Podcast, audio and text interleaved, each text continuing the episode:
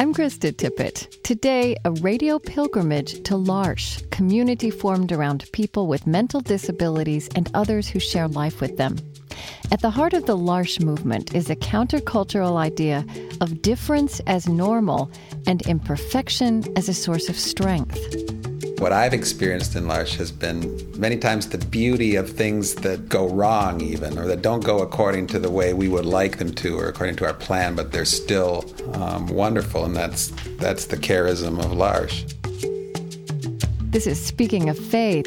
Stay with us for L'Arche, a community of brokenness and beauty.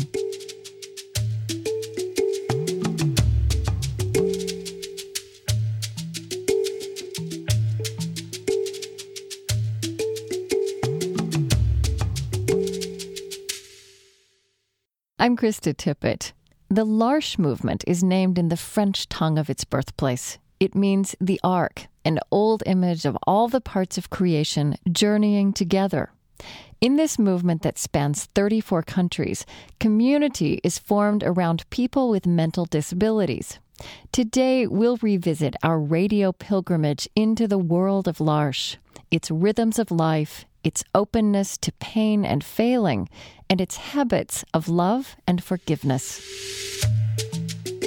From American Public Media, this is Speaking of Faith, public radio's conversation about religion, meaning, ethics, and ideas. Today, L'Arche, a community of brokenness and beauty. Yeah. you guys. You gonna write? You gonna write yours down in your book? I see that, How did you do at work? Whoa, Yes, six megabucks. hundred and fifty bags. Increasingly in our culture, the word community is an offshoot of identity politics. It is used to group people who think or act alike. But at the heart of L'Arche is a countercultural idea of difference as normal and imperfection as a source of strength. One of the realities we're all called to go through, in those words of Mother Teresa, to move from repulsion to compassion and compassion to wonderment. Jean Vanier founded L'Arche in 1964. He had been a British naval officer and then a professor of philosophy in Canada. At Christmas time in 1963, he visited a friend, a Dominican monk working as a chaplain in a small French institution for men with mental handicaps. The world of the handicapped, he says, was new to him, and yet he found himself deeply moved by the friendship and the quality of spiritual openness in these men who were shut away from society. Jean Vanier began to visit other institutions. At a vast asylum south of Paris, he encountered a concrete prison in which all day 80 adult men did nothing but walk around in circles and take a two hour compulsory nap. There, I was struck by the screams and the atmosphere of sadness, he would later write, but also by a mysterious presence of God. Jean Vanier bought a small house nearby and invited two men from that asylum to come share life with him. Philippe and Raphael were the founding members of a movement which now has 133 communities around the world, including men and women from many backgrounds, religions, and cultures. Here's Jean Vanier speaking at St. John's University in Collegeville, Minnesota, about an experience he had at the original L'Arche community in France. I don't know whether around here you have some normal people, but I, I find them a very strange group. I don't know. I remember, well, one of the, the characteristics of normal people is that they have problems. They have family problems, they have financial problems, they have professional problems, problems with politics, problems with church, problems all over the place. And uh, I remember one very normal guy came to see me, and uh, he was telling me about all his problems, and there was a, a knock on the door, and entered Jean Claude. Jean Claude is Down syndrome and relaxed and laughing, and uh, he just shook. I didn't even say, Come in. He came in and he shook my hand and laughed, and he shook the hand of Mr. Normal and laughed, and he walked out laughing. And Mr. Normal turned to me and he said, Isn't it sad, children like that? he couldn't see that Jean Claude was a happy guy. it's a blindness, and it's an inner blindness which is the most difficult to heal. L'Arche founder Jean Vanier.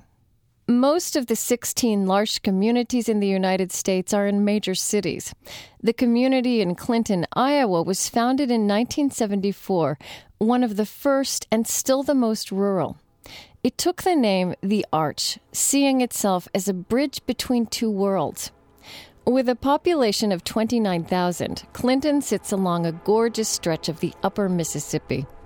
Its solid red brick buildings and graceful houses tell of an affluent past, as do the busy rail lines whose whistles sound in the arch homes many times daily. From a genesis of two people in 1974, the Arch in Clinton has grown to three houses and several apartments. Today, 19 mentally retarded residents and nine non disabled assistants live within walking distance of each other in a pleasant, leafy neighborhood close to the river. Jo Anne Horstmann was director of the Clinton Arch for 12 years. She's now regional coordinator for the L'Arche Federation in the central U.S., which includes communities in five states. In L'Arche, we talk about the rhythm of our day to have a balance between rest and work and, and prayer, solitude and community. It's like a, a symphony, you know? Everybody knows their part and play they play it well and they make beautiful music together. At every L'Arche home, the mentally disabled residents are the core members and the non disabled are their assistants. I asked Jo Anne Horstmann a simple question Who lives here? She gave me long and vivid descriptions of each core member. Here are just a few. They all have their distinctions that that make them unique in all the world, you know. Mary Pat moved in a year ago, and she's our newest core member. And Mary Pat lived with her mom all of her life. Mary Pat's 50 years old. And my understanding is that Mary Pat, when she was like a teenager, developed rheumatic fever. And and she went out before that time, but after the rheumatic fever, her mom, out of love, kept her at home. And it was because that's what her mom knew to do. That was the best thing that her mom could do for her. So she moved in and it's just had this new world opened up to her. And Mary Pat talks and she does really well at work. She goes to church, uh, she goes shopping. She's in California today. She went on a plane. You know, she's in California right now on a retreat with Jean Vanier. And that's what L'Arche is all about to become home and family for people like Mary Pat. Then there's Bob, and he lived in an institution from the time he was 10, so about 40 years of his life, because Bob really doesn't have a family. Everybody is his brother and sister. Like he loves sports, and he'll be watching a, a baseball team, and he'll say, "That my brother, that is," you know, or she's my sister. Um, and so everybody kind of becomes Bob's brother and sister. And he kind of, you know, the blood thing doesn't matter to him. It's more of a spirit thing and a kindred spirit that he feels with people. Janice has lived at the Arch for 20 years.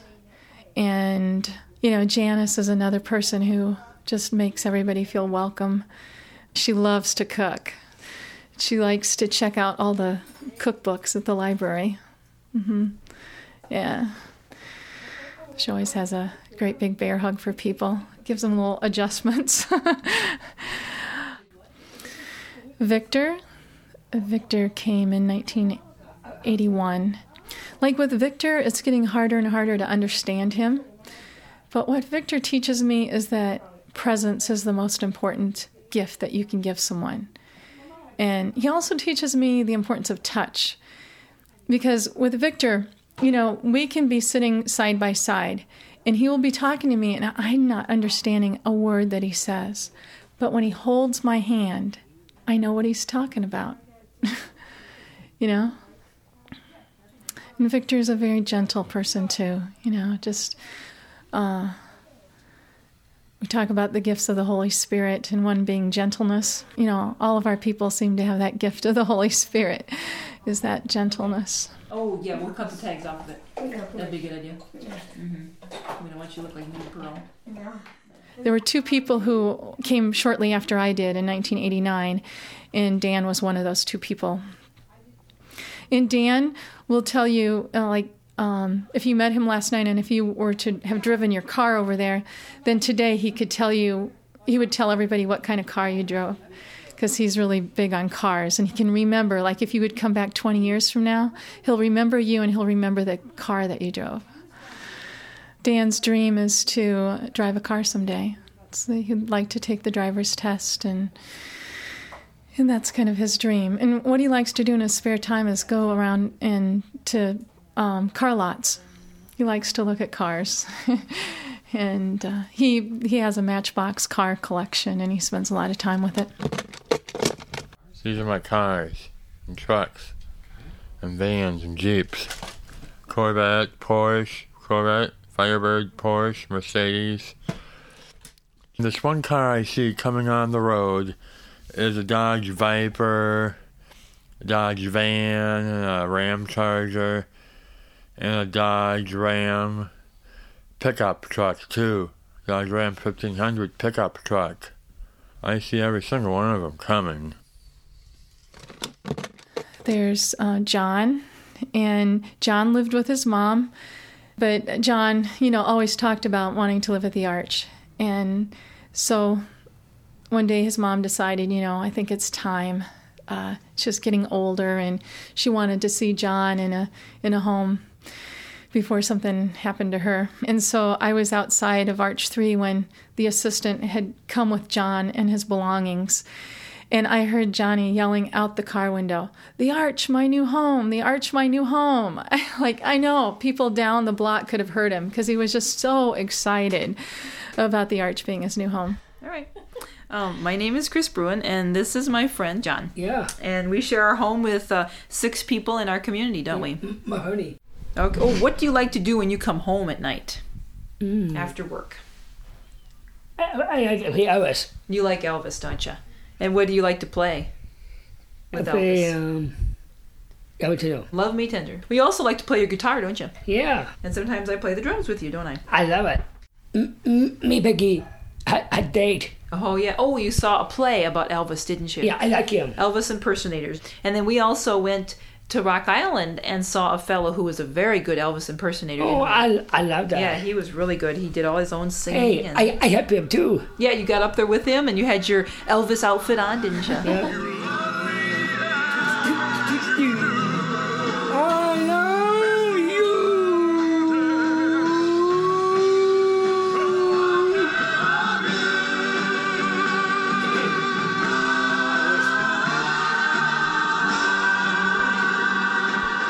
I love it.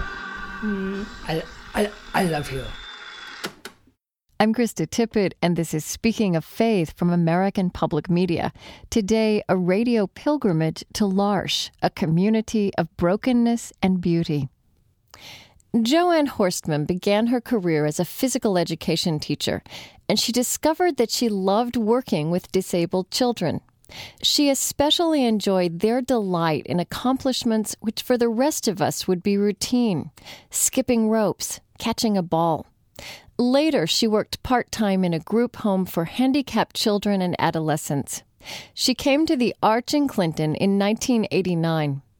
I asked Jo Anne Horstmann what distinguishes the Arch from any very good group home.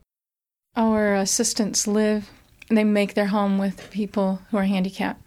It's not an eight hour type of job where you come in in the morning and leave in the afternoon, or come in in the evening and leave in the early morning. And also, like when people come to quote work at the Arch, it's more seen as a lifestyle than a job. Really, our life is made up of just very simple things. I mean, our daily life is about cooking and cleaning, and you know, it's not what the world would see as very high and lofty, but it's about the amount of love that we put in what we do that makes it a profound experience. Who made the coleslaw? I know Ed Klaus. Marion, Miss Grace. I don't think most people use the words mentally retarded anymore. How do you think about that whole subject of language and how you would describe or define the the condition of the core members? Uh, it's certainly a difficult issue today. I think that you know we we try to change words to stay away from the word retarded because of how the word has been used in our elementary days, you know. I always say that, you know, in music we use the word retarded to slow down. It means to slow down. Nothing wrong. We don't take it out of our music sheets.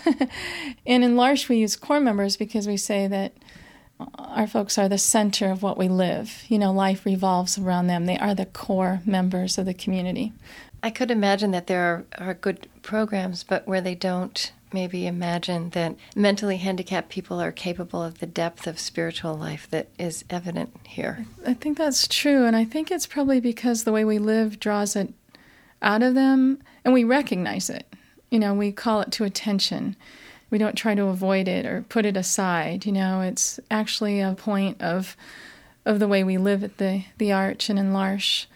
Our core members teach us to have that complete faith and trust in God and not complicate it as we can do. Lord, help us, all people, going to heaven, like, like Jesus said, brothers and sisters, the cousins, the friends. Lord, help us arch, parents, nurse and doctor, look you're healthy. Lord, help us sit down at the table morning, noon, and night, singing and drive and love. Lord, help us, our people, go to bed, go to bed, prayer, break up the shine, shine. Lord, hear our prayer. Lord, hear our prayer. Nothing I go before you always come come to me and I to need you was. Here again is Jean Vanier, founder of the L'Arche movement. Just recently in Central America, I was visiting an institution where there were 200 people with disabilities. And to tell you frankly, I was almost physically sick. I think I've become much more vulnerable in front of places where people are not respected as human beings, where they're crushed, where there's no more dialogue. We all have to reflect on how we in front of pain. We're all running away from it. We can't stand it. We don't know what to do with it. We don't know what to do with the beggar crying out. We find all sorts of reasons for not to look at him. And the whole question is how to stand before pain.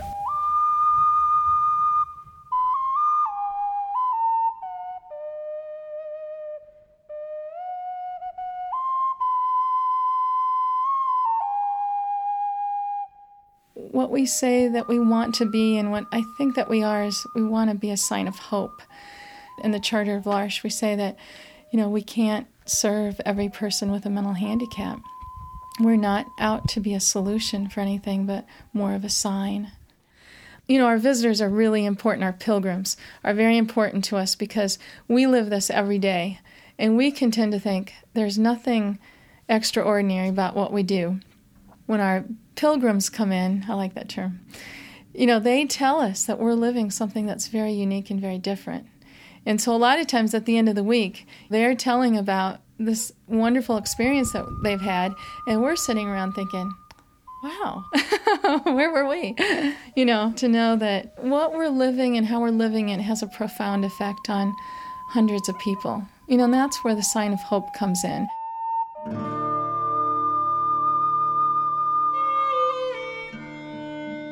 Jo Anne Horstmann coordinates the L'Arche communities in the central United States.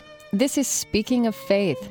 After a short break, a day in the life of the L'Arche community in Clinton, Iowa.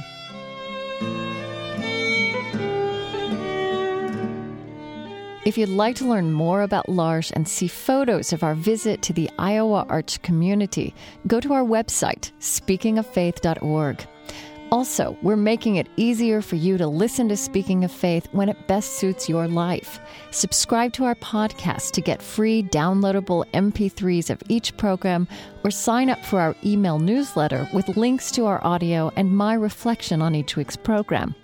Discover more at speakingoffaith.org. I'm Krista Tippett. Stay with us. Speaking of Faith comes to you from American Public Media.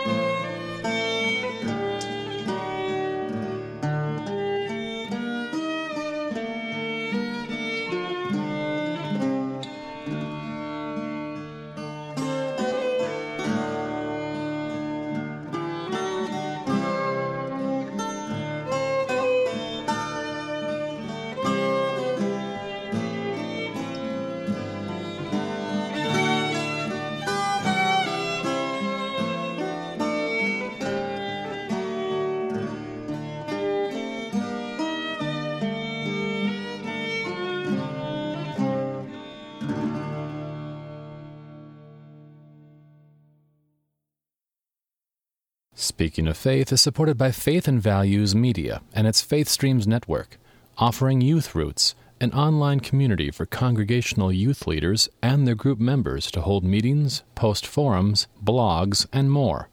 Interactive and online at faithstreams.com. Join the conversation about Speaking of Faith programs. Purchase discussion guides, program CDs, and other tools for your small group, book club, or classroom at speakingoffaith.org. Welcome back to Speaking of Faith, Public Radio's conversation about religion, meaning, ethics, and ideas. I'm Krista Tippett. Today, a community of brokenness and beauty. We're revisiting our radio pilgrimage to the L'Arche community in Clinton, Iowa, which is known as the Arch. The first L'Arche home was founded in France in 1964 by Jean Vanier, a naval officer turned philosopher who discovered spiritual friendship in people with mental handicaps. There are now 133 L'Arche communities in 34 countries.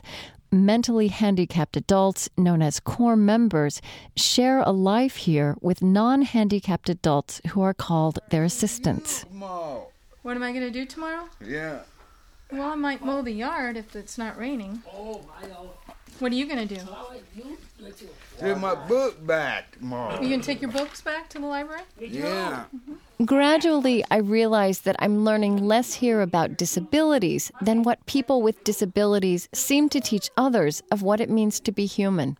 Again, Jean Vanier, the founder of L'Arche.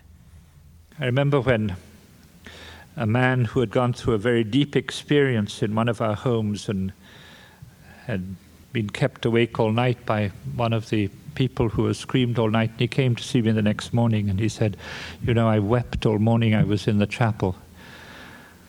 I thought I could have killed him. And we, we talked about it.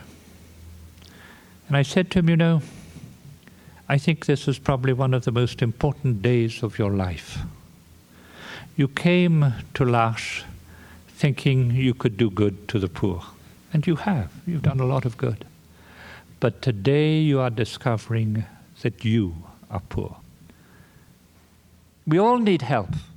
And it's only as we discover that I have a handicap, that I am broken, that we're all broken, and then we can begin to work at it.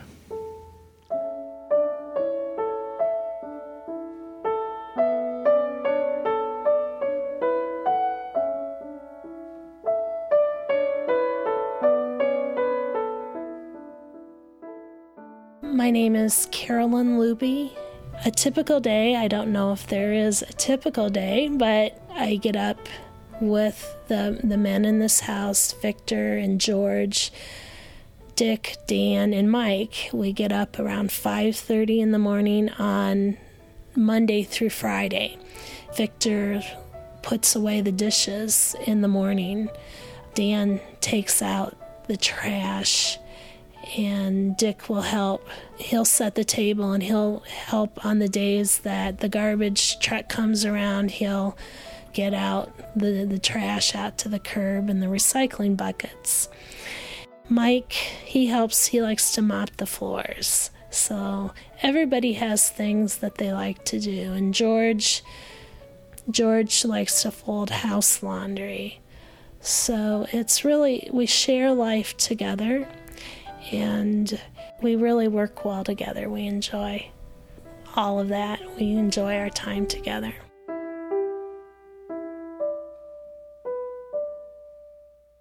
The rhythm of life here also includes a full workday for all the community's core members. Each weekday, they board a city bus for Skyline Industries in Clinton, a sheltered workshop which subcontracts with various industries for special projects and tasks. I'm Elizabeth Peltier, and I work here in the workshop. Can you describe just what kinds of jobs people will be doing?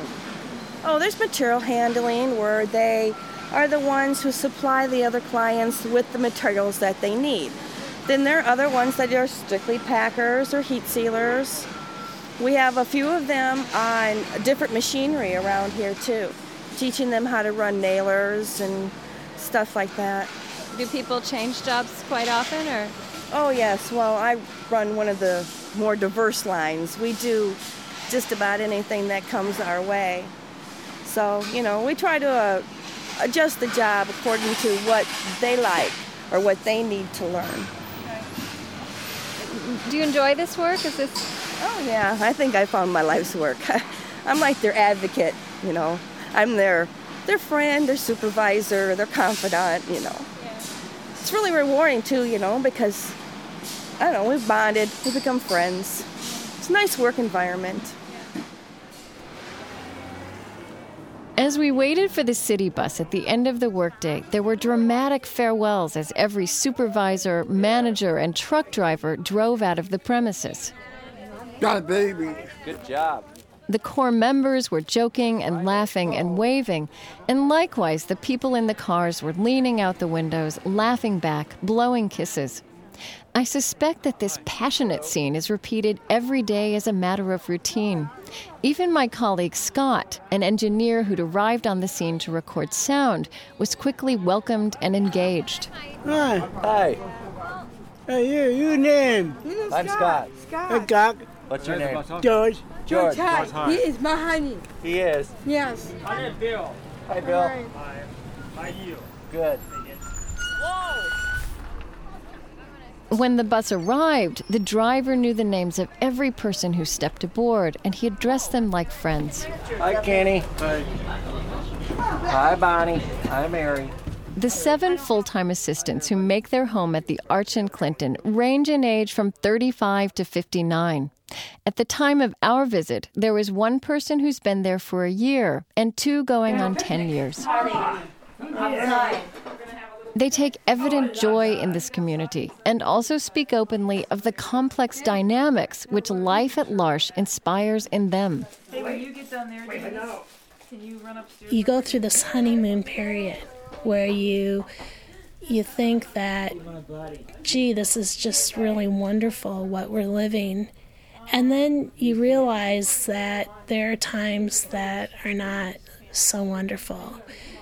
I think in getting to know the men that I live with and the other core members in this community and the other assistants, I see myself reflected back in them. I see good things about myself. I see those things that I don't like about myself. I, I think that's the thing that I see a lot here is just the vulnerability of people and the struggle that they have in just wanting to belong and to have a purpose and to have a place in in this world, to be accepted. Uh, my name is Chris Brun, and uh, actually, I started in 1985 just coming to do relief work, um, coming on uh, weekends so people could have days away. And then I moved in in 1986, so I've been here since November of 86. Well, I think maybe that's something that has has changed um, over the years, and I think just lately with me thinking that you know maybe success was you know the things you had and and uh, what you acquired, but now it's not so much that; it's more um, for me. It's just um, uh, maybe how I am with others. I think is how I start to see my success more now, and being comfortable with you know with not having a lot and and all. That's that's where I see my success now, I guess. You kind of lose your own identity in some ways. You know, it's not like a religious community. If you would join a convent or something, and, and you know, you give up the idea of getting married, uh, or you give up all your personal belongings. Um, L'Arche is not like that maybe you know what you lose is is your sense of being able to hide yourself. It's really a struggle for me.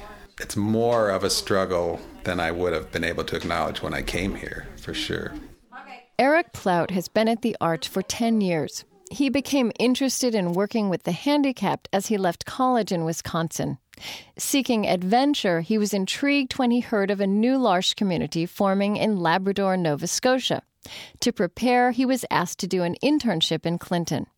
In the end, the Labrador community didn't get off the ground, and to his own surprise, he began a new life not far from his Wisconsin home in Iowa.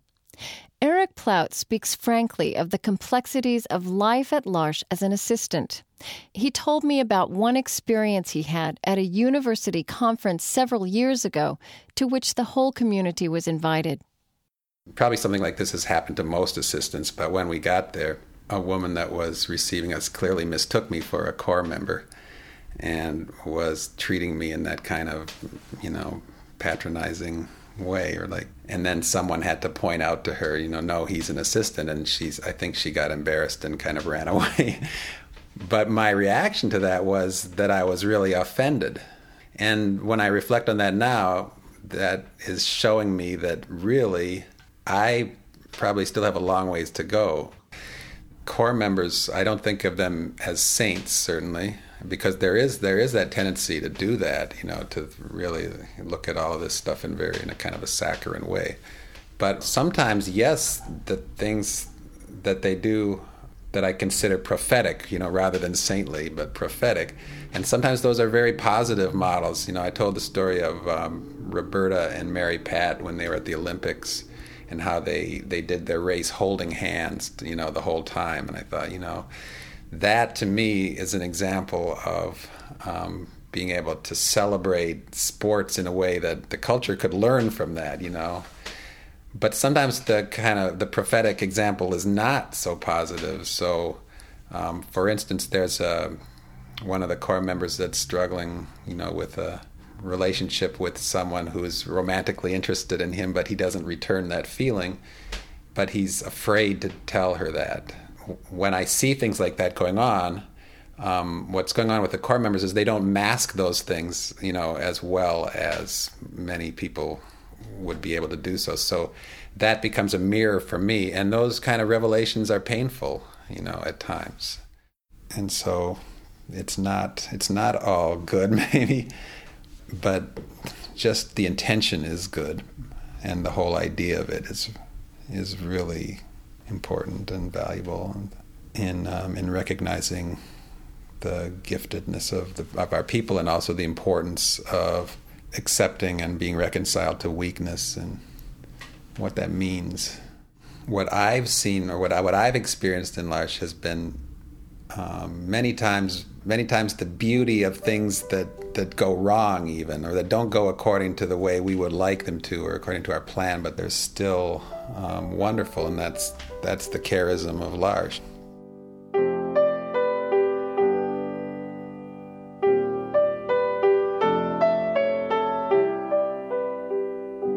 While in Clinton visiting the Arch, I rediscover the writings of the celebrated author Henri Nouwen.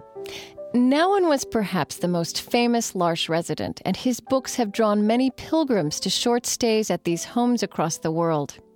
At the age of 64 in 1986, after teaching at Notre Dame, Yale, and Harvard, and writing a number of best selling books, Henri Nouwen found himself burned out.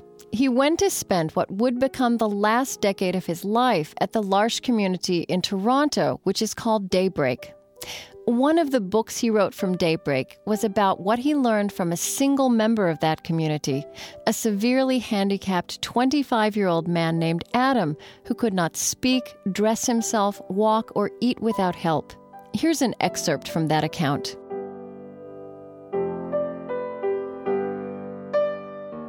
Recently, I moved from Harvard to a place near Toronto called Daybreak. That is, from an institution for the best and brightest to a community where mentally handicapped people and their assistants try to live together in the spirit of the Beatitudes. In my house, ten of us form a family. Gradually, I'm forgetting who is handicapped and who is not. We are simply John, Bill, Trevor, Raymond, Rose, Steve, Jane, Naomi, Henry, and Adam. I want to tell you Adam's story. After a month of working with Adam, something started to happen to me that had never happened before. The severely handicapped young man, whom outsiders sometimes describe with very hurtful words, started to become my dearest companion. As I carried him into his bath and made waves to let the water run fast around him and told him all sorts of stories, I knew that two friends were communicating far beyond the realm of thought. Before this, I had come to believe that what makes us human is our mind. But Adam keeps showing me that what makes us human is our heart, the center of our being, where God has hidden trust, hope, and love. Whoever sees in Adam merely a burden to society misses the sacred mystery that Adam is fully capable of receiving and giving love. He is fully human, not half human, not nearly human, but fully, completely human because he is all heart. The longer I stay with Adam, the more clearly I see him as a gentle teacher, teaching me what no book or professor ever could. Once, when Adam's parents came for a visit, I asked, Tell me, during all the years you had Adam in your house, what did he give you? His father smiled and said without hesitation, he brought us peace. I know he is right. After months of being with Adam, I am discovering within myself an inner quiet that I did not know before. Adam is one of the most broken persons among us, but without doubt our strongest bond. Because of Adam, there is always someone home. Because of Adam, there is a quiet rhythm in the house. Because of Adam, there are moments of silence. Because of Adam, there are always words of affection and tenderness. Because of Adam, there is patience and endurance. Because of Adam, there are smiles and tears visible to all.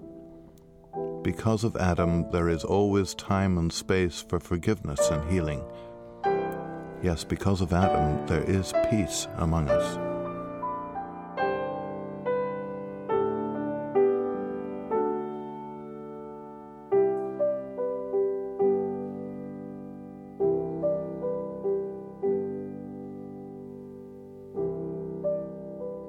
A reading from Henri Nouwen's book, Adam, God's Beloved.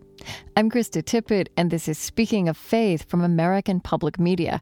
Today, with a radio pilgrimage to L'Arche, a community of brokenness and beauty. I find the Arch in Clinton, Iowa, to be much as Henri Nouwen described in his writings about L'Arche a place of astonishing serenity and an almost raucous joy. Oh, yeah! And have a slumber party! Yeah!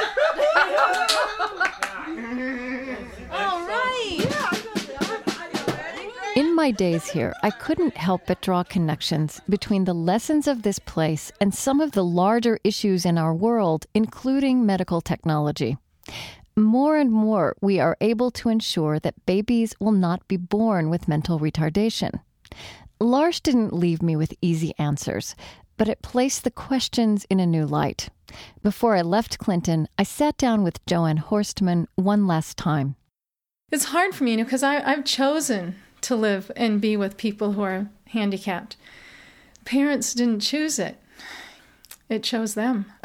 and I can sit here easily and talk about the gift of people with a handicap, you know, but I haven't experienced giving birth and, and living all the challenges of uh, getting people to the point where we welcome people at the age of 18 you know, all the challenges that go into raising a child with a disability.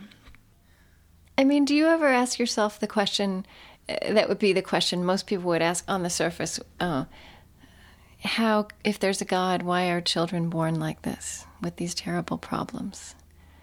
Um, you know, just this woman that I talked to a couple days ago said, you know, I always thought when I get to heaven, my first question is going to be is why did you give me a handicapped child? You know, and there's so much anger in her voice. You know, you could hear it. Why? She wants to know why did God give her this handicapped child?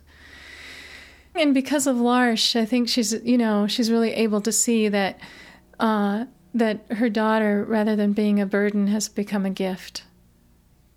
But it it's been a painful journey to get to that point.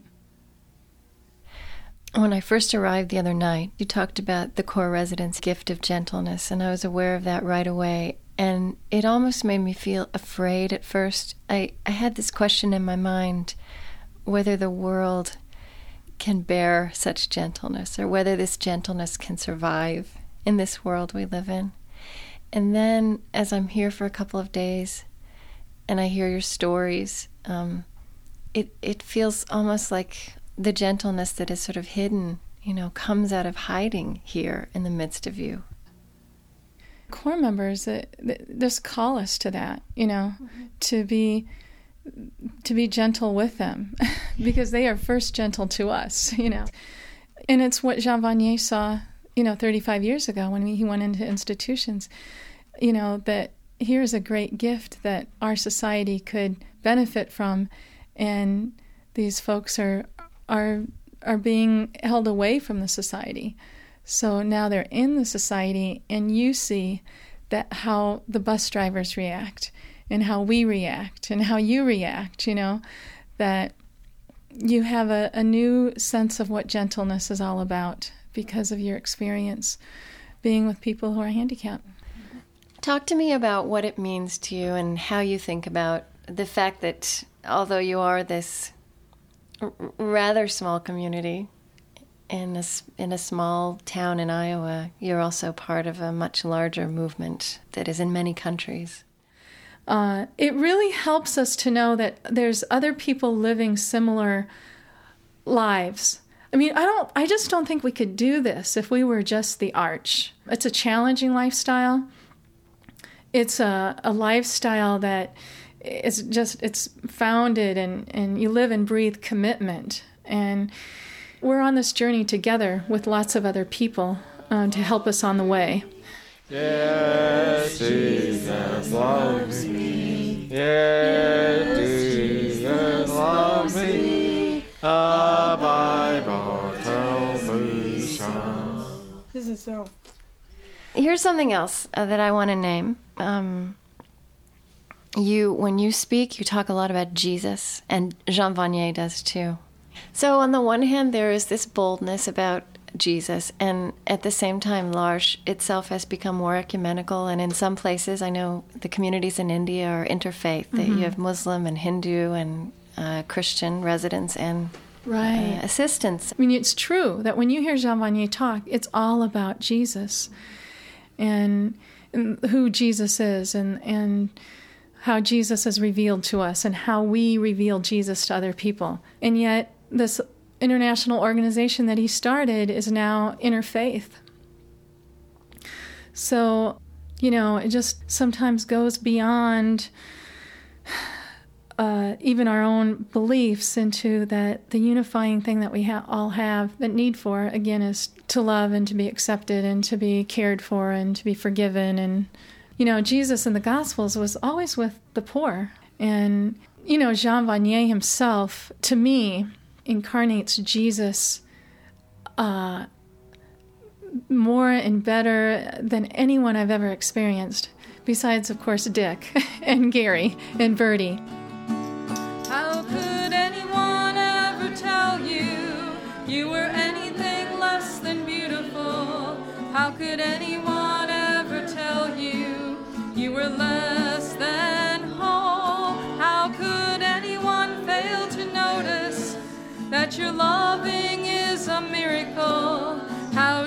deeply you're connected to my soul. How could Jo Anne Horstmann is regional coordinator for the L'Arche Federation in the central United States. Here again, L'Arche founder Jean Vanier. In L'Arche, we live this sort of double mystery. There's the whole presence of Mary in Bethlehem and Nazareth, and Mary standing at the foot of the cross. I mean, that has a lot of meaning for us to stand and to be present and just to say, I, I'm with you, I'm with you. In my own foyer, there's a, a man called Patrick who, if you like, technically speaking, he has a psychosis. And there's a lot of pain and a lot of anguish in him, particularly at some moments. But when I reflect about, about Patrick, he has everything he needs. He has good medication, good doctor, he has work, he works in the workshop, he has food, he has all that. But what does he need over and above that? He needs a friend. What is essential is somebody who, who believes in him, who trusts him, who sees in him a presence of God. L'Arche founder Jean Vanier. When I set out for Clinton, I was fascinated by how L'Arche communities attempt to live a great religious paradox the notion that the strength of God often reveals itself in weakness and humility, in what is outcast and discarded. L'Arche residents also live the notion of diversity in a way which challenges our culture's commitment to that virtue. This isn't diversity born of beautiful and intriguing differences, at least not on the surface. The beauty of life at L'Arche appears through brokenness. To say that the people at the Arch in Clinton, Iowa are happy is too simple. Here is the truth I experienced. Spending ordinary time at the Arch is like spending time with family at its best. I've rarely been in a place where there is so much laughter and where the rhythm of life includes a real joy in that deceptive phrase, the simple things of life. I've rarely been hugged so fervently by strangers and enjoyed it. And at the same time, running through my stay in Clinton was an underlying sense of grief which broke in on us again and again. I could see the struggle and loneliness left on people by the hardness of life, especially before they came to live in this place. And between us, there were many moments of awkwardness, gaps in which we all were helpless, as I failed to understand the words they tried to speak. The core members of the Arch don't hide their pain in these moments, but they live with it gracefully, forgiving me for not getting it, forgiving themselves for not managing it, forgiving God for this design flaw. And what relationship, what family, what workplace doesn't require such a habit of forgiveness? It's this generosity of spirit towards oneself and others which makes community here possible on a new level. It's something that the core members teach every guest like me. And so I return to this theological mystery of beauty in brokenness, of strength in weakness, which is also a puzzle at the heart of what it means to be human, a puzzle which none of our education or technological advances will solve for us. The contemplative priest Thomas Merton put it this way I cannot discover God in myself and myself in others unless I have the courage to face myself exactly as I am, with all my limitations, and to accept others as they are with all their limitations. The religious answer is not religion if it is not fully real. Fittingly, as I left the arch, the members of that community saw me off with a blessing rather than the other way around.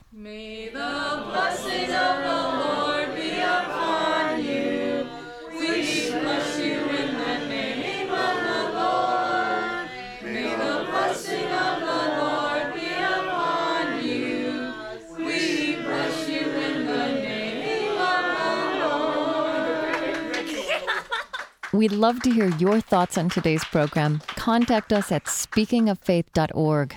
We're making it easier for you to listen to Speaking of Faith. Subscribe to our podcast, which includes downloadable MP3s of our radio broadcasts and many extras. Or sign up for our email newsletter, which links to our audio and includes my journal on each week's program. Listen to Speaking of Faith in the way that best fits your life. Discover more at speakingoffaith.org. You give me strength to carry on.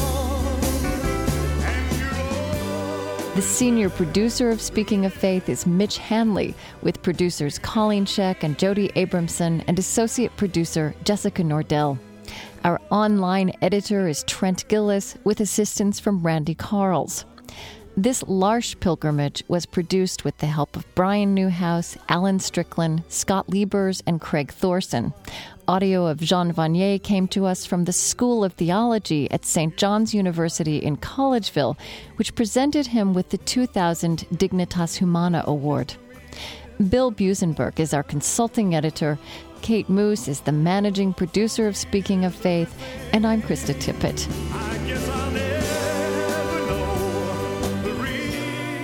Speaking of Faith is supported by Faith and Values Media and its Faith Streams Network, offering Web Medley, a suite of tools for congregational use for web design and publishing, RSS, podcasts, and streaming video and audio. Available nationwide. faithstreams.com. Sustainability coverage supported by Calvert, mutual funds, college savings, and retirement investments in companies committed to responsible environmental, social, and governance practices. Online at calvert.com. Additional support is provided by the Ford Foundation, a resource for innovative people and institutions worldwide. On the web at fordfound.org. The Luce Foundation's Henry R. Luce Initiative on Religion and International Affairs. And the George Family Foundation, funding innovative ideas in integrative medicine, education, and spirituality in everyday life. Next week, women, religion, and the legacy of the flamboyant Pentecostal evangelist Aimee Semple McPherson. Please join us for the next Speaking of Faith. American Public Media